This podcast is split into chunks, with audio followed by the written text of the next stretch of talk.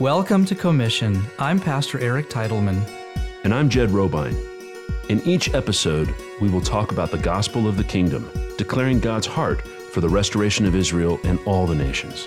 So join us as we together explore the mysteries of the one new man.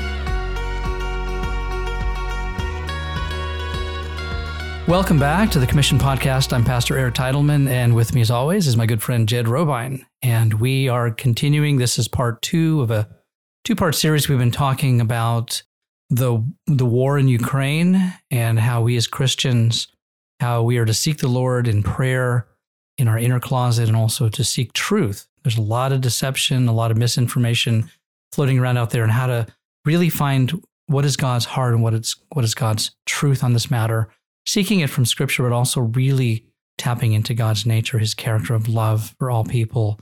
And uh, we're going to talk some more tonight in this direction, but a little more about Israel. So, Jed, let me turn over to you so you can kind of expand on that for us. Yeah, thanks, Eric. It's always great to talk about these things with you and just hear your thoughts as well. And as we ponder and consider what the Lord might be doing on these great kind of geopolitical moments, I think you said in the last episode, there hasn't quite been a war in our lifetime like the one that's going on in Ukraine right now. And especially when you think about nuclear capabilities and, and the existential threat level has increased. And, and so you're looking at the threat of something that could spiral very quickly into World War III. And as we look at, okay, here's what's happening geopolitically from a, on a human level. We want to pull back and try to look at this from Lord, what are you doing at a prophetic level? Right. What's what's happening behind the scenes? You said all these things we talked about at last episode in Matthew 24, Luke 21. All these things have to come to pass, and they're all challenging adversity. They cause human suffering, difficulty, lots of challenge is going to be on the earth. And yet God's plan is still unfolding. His kingdom is going to be born. And one of the key markers of that, we talked about the fig tree last episode as being Israel. Right. And here we have the nation of Israel reborn after 1900 years, 1947. We have suddenly a messianic uh, remnant getting stronger. Um, in fact, in Ukraine, the largest messianic congregation in the world happens to be in Ukraine. And so it's want to look at specifically how what's taking place in Russia and Ukraine right now, what is what are some things that God's doing here and how do they relate to Israel specifically? And so I want to throw it back to you, Eric. How do you see the conflict in Russia and Ukraine affecting Israel on any number of in any number of ways? Well, it's having a profound impact on the nation. And I'll start probably with the most obvious, and that is that there are estimated to be at least 100,000, and I've heard even as high as 300,000 Jewish people that were living in Ukraine. In fact, uh, there there were, I think most of them have now been bombed or destroyed to some degree, but there were some beautiful synagogues in Ukraine, Orthodox movements, the Hasidic movement came out of Ukraine. There's a rich, rich Jewish history tied uh, to this country. And uh, even even after the Holocaust and it's estimated that anywhere from maybe 900,000 to up to 1.5 or 1.7 million Jews were were murdered in Russia in that part of the Nazis came through and invaded Ukraine. And there were many Ukrainians that were actually helping the Nazis towards the end of the war to round up the Jews. And and they were exterminating the Jews by the tens of thousands. So the bloodshed over this nation is is rather disturbing. And there are, are Holocaust memorials uh, in different parts of Ukraine. Some, one of them I just saw was recently damaged by Russian bombing. But here we have 80 years later after the Holocaust, the president of Ukraine is Jewish. And, and not only that, but he is the grandson of a Holocaust survivor. Right. you talk about God's redemption his redemption over nation, where here what the enemy used for pure evil to try to, to annihilate the Jewish people. And, you know, 80 years later, there's this incredibly warm relationship between Ukraine and the Jewish people that live there. and they even elect a Jewish president. And I and I think that's a redemption on God's part over the nation of Ukraine. Interestingly enough, the war, of course, now is driving many of those Jews to leave and to make aliyah. And so, as much as I really liked seeing this warm relationship, I know that God's heart ultimately is to bring all the the Jewish people back to Israel, and so he's he's allowing this circumstance to unfold. Obviously, God allows all of these things to happen. He can stop it if he chooses, but he is allowing it. And through that, just like the Holocaust was horrible, but out of the ashes of the Holocaust, Israel was reborn as a nation. And here again, you see out of the ashes of what's coming out of Ukraine, tens of thousands of, of Jewish people now are returning back to the land of Israel. So there is a redemptive piece of it. Can we? Uh, I want to talk about this because I, I think this is at a macro level, spiritually speaking, one of the most significant developments is the migration of people. Yeah. And God, his ways are not our ways, his thoughts are not our thoughts. But you, you even go back to the story of the Exodus. You know, we're coming into Passover season, talking about the, the, the Jewish people leaving Egypt. Well, they got to Egypt because of famine forced a migration right. from the land of Canaan down to Egypt. And so adversity, challenge, challenge, right. That God had a plan amidst the challenge. He sent Joseph ahead to not just save the Jewish people, he saved the entire ancient world. Yeah. Through this did. through this man. And so God foresaw the challenge and he knew what was coming and he had a plan and he prepared a way. And Joseph was mistreated horribly, and yet what was meant for evil will be used for good. So God's plan and his heart is for good. Yes. Um, amidst a lot of challenge, and at times, even evil is in the story, affecting different lives and causing disruption. And so here we have a war, and one of the immediate ramifications of that war in Odessa, for example, there were Jewish communities that were prepared.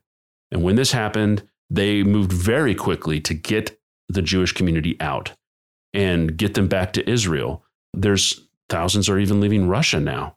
And so from both countries, the Jewish community, it's like almost they're saying we've been here before. Yeah. We this feels very familiar.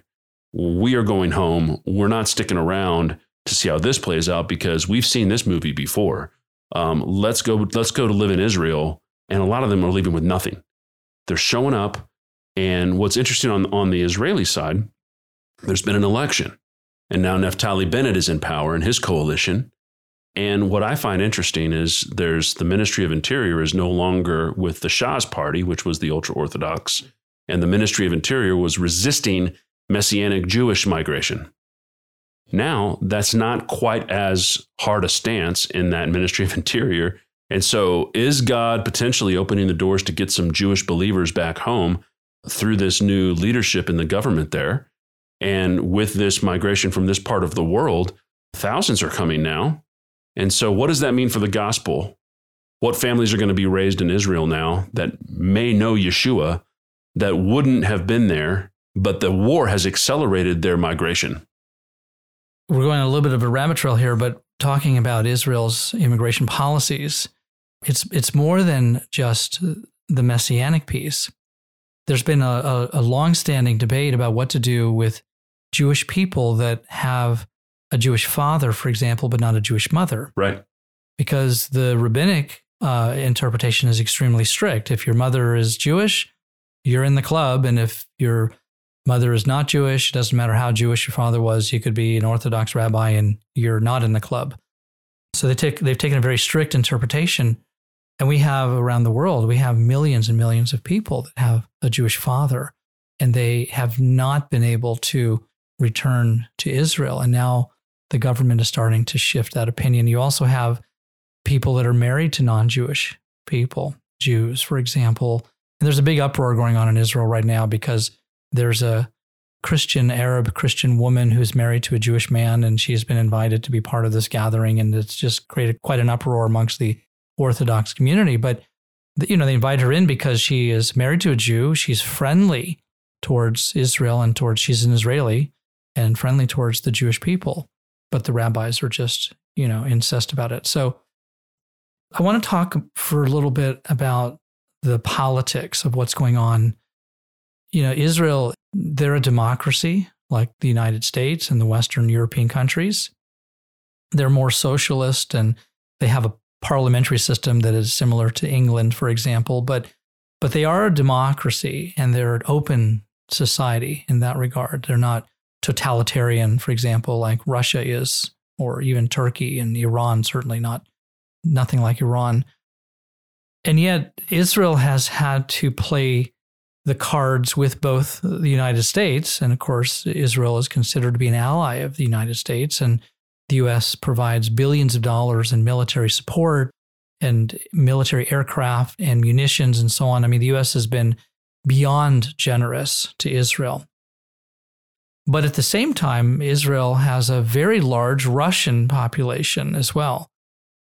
Russia now is in, in Syria, really right, on their, right on their back door. Right on their back door. And they are allowing Israel, they have an agreement, they're allowing Israel to fly over Syria to attack Iranian targets that are being set up in Syria for the purpose of destroying and annihilating Israel. And the Russians so far, so far, have been willing to let the Israelis come in and kind of do their business with the with the Iranians as long as the Russians don't get, you know, caught in the crossfire, so to speak. So Israel is kind of playing this neutral card. And of course, as you've seen, Naftali Bennett has been flying all around the place. He's flown to Moscow, he's flown to Kiev. I think he was even there at one point. He's been to Poland. He's all over the Germany. He's been all over the place. And he's this Jewish prime minister that is trying to mediate some kind of a peace agreement between uh, Putin and Zelensky.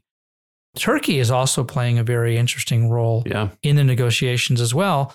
And Israel and Turkey have recently come into some warmer territory. They were kind of hostile towards each other there for at least a decade, I think. And they still, Turkey still condemns Israel for its you know treatment of the Palestinians and the separation that they you know and all the other harm they say they're creating. But then Turkey is an opportunist country. Erdogan is he wants to make money and he's looking to buy natural gas from Israel, which has a huge deposit. And he's also looking to buy natural gas from Iraq and pipe it, guess where? To Europe to bypass the Russians, which is interesting.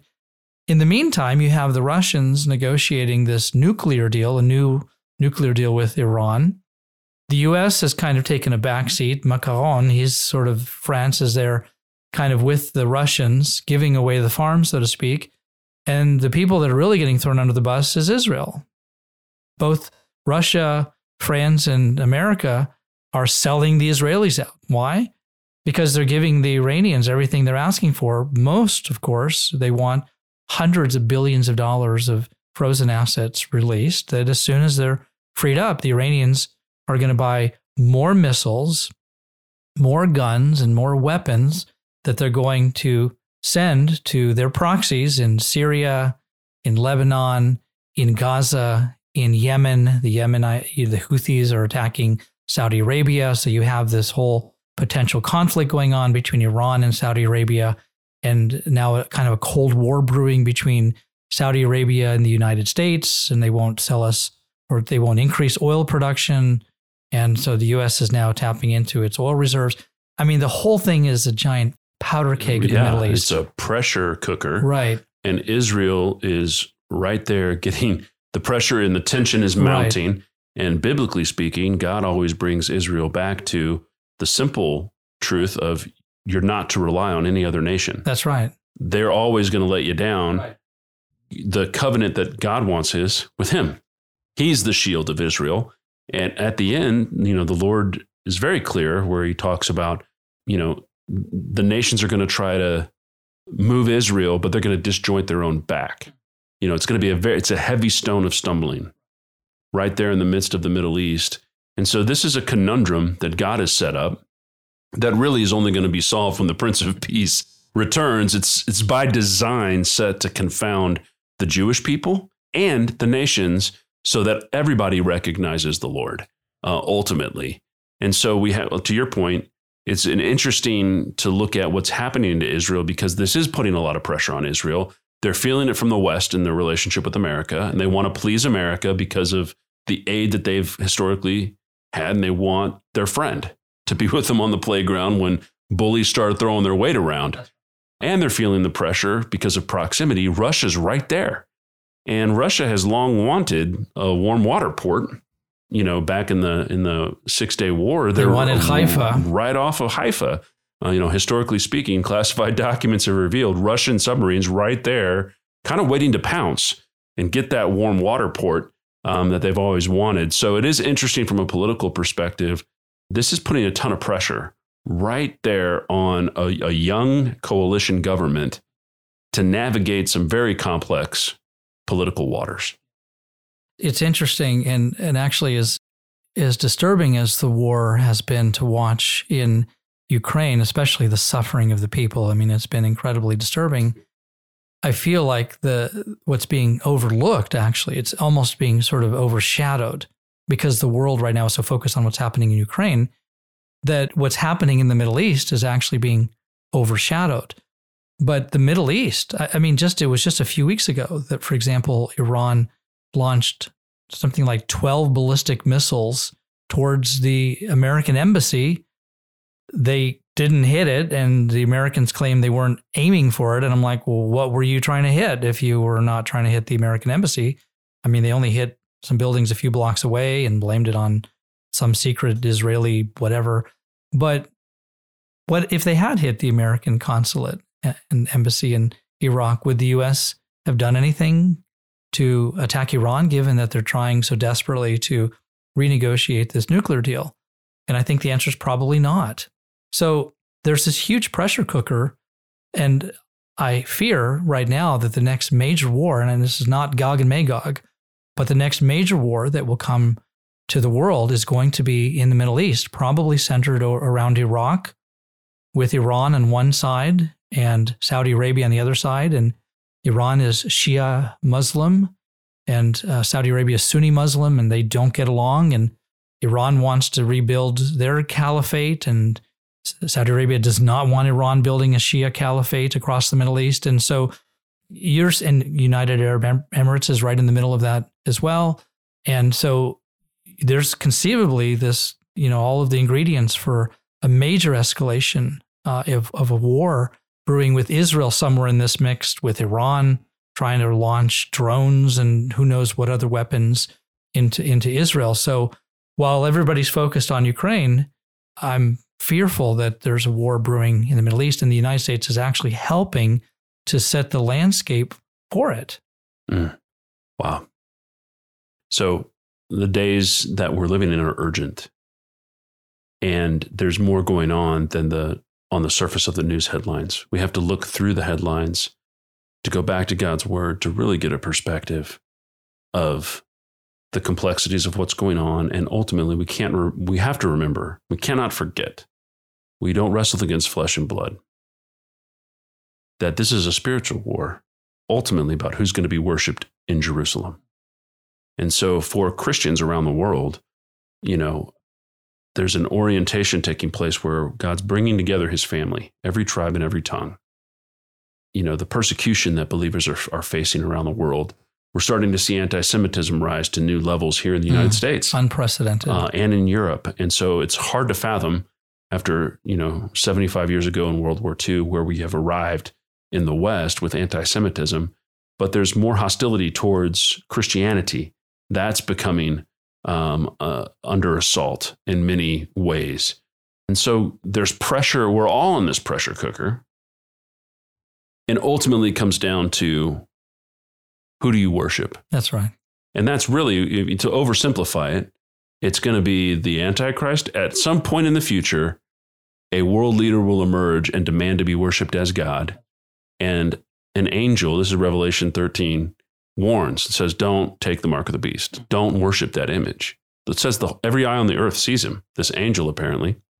So at one point, the decision becomes really clear. You're going you're going to be part of the Babylon system, worshiping a false God, or you've remained true to Christ. And the pressure on the earth is continuing to increase in that, in that way to clarify who's going to be ultimately worshiped in Jerusalem as God? Yeah, amen. Yeah, it's interesting. Again, we were, you know, in the last episode, we were talking about Revelation and the Antichrist. And uh, this mark of the beast, it's not just an economic mark. It's not like just some credit card chip that's in your hand, but it, but it is. But it's specifically designed to get the world to worship. Correct. To worship the Antichrist. There is a spiritual component to this this Babylonian system of commerce that you were just talking about. It's a it's a global economic system that the enemy actually has his hand in today and and has for going all the way back to the beginning of the fall of from the Garden of Eden, and it will continue all the way through the tribulation.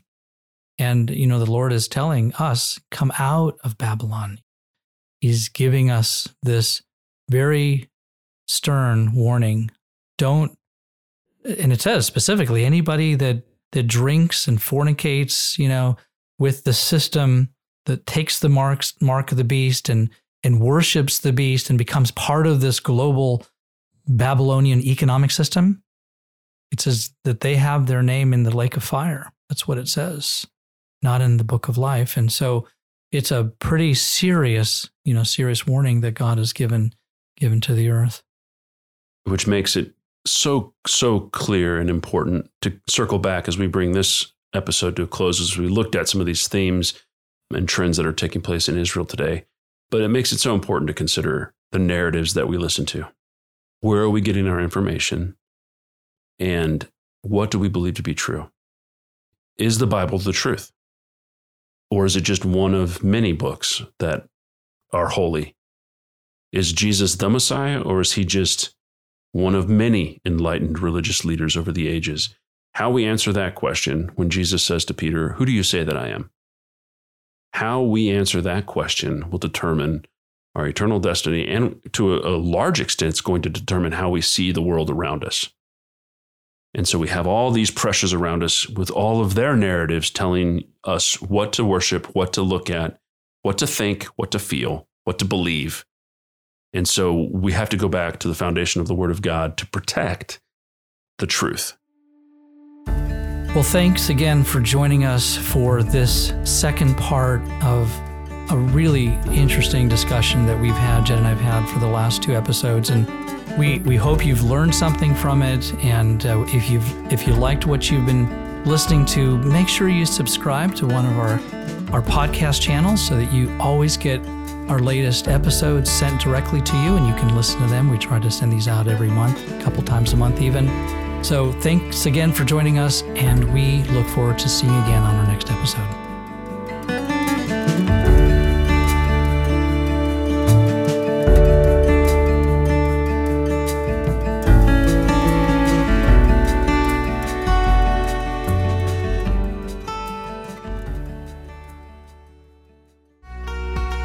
If you have enjoyed this podcast from Commission, make sure you subscribe to our channel and don't forget to visit our ministry websites.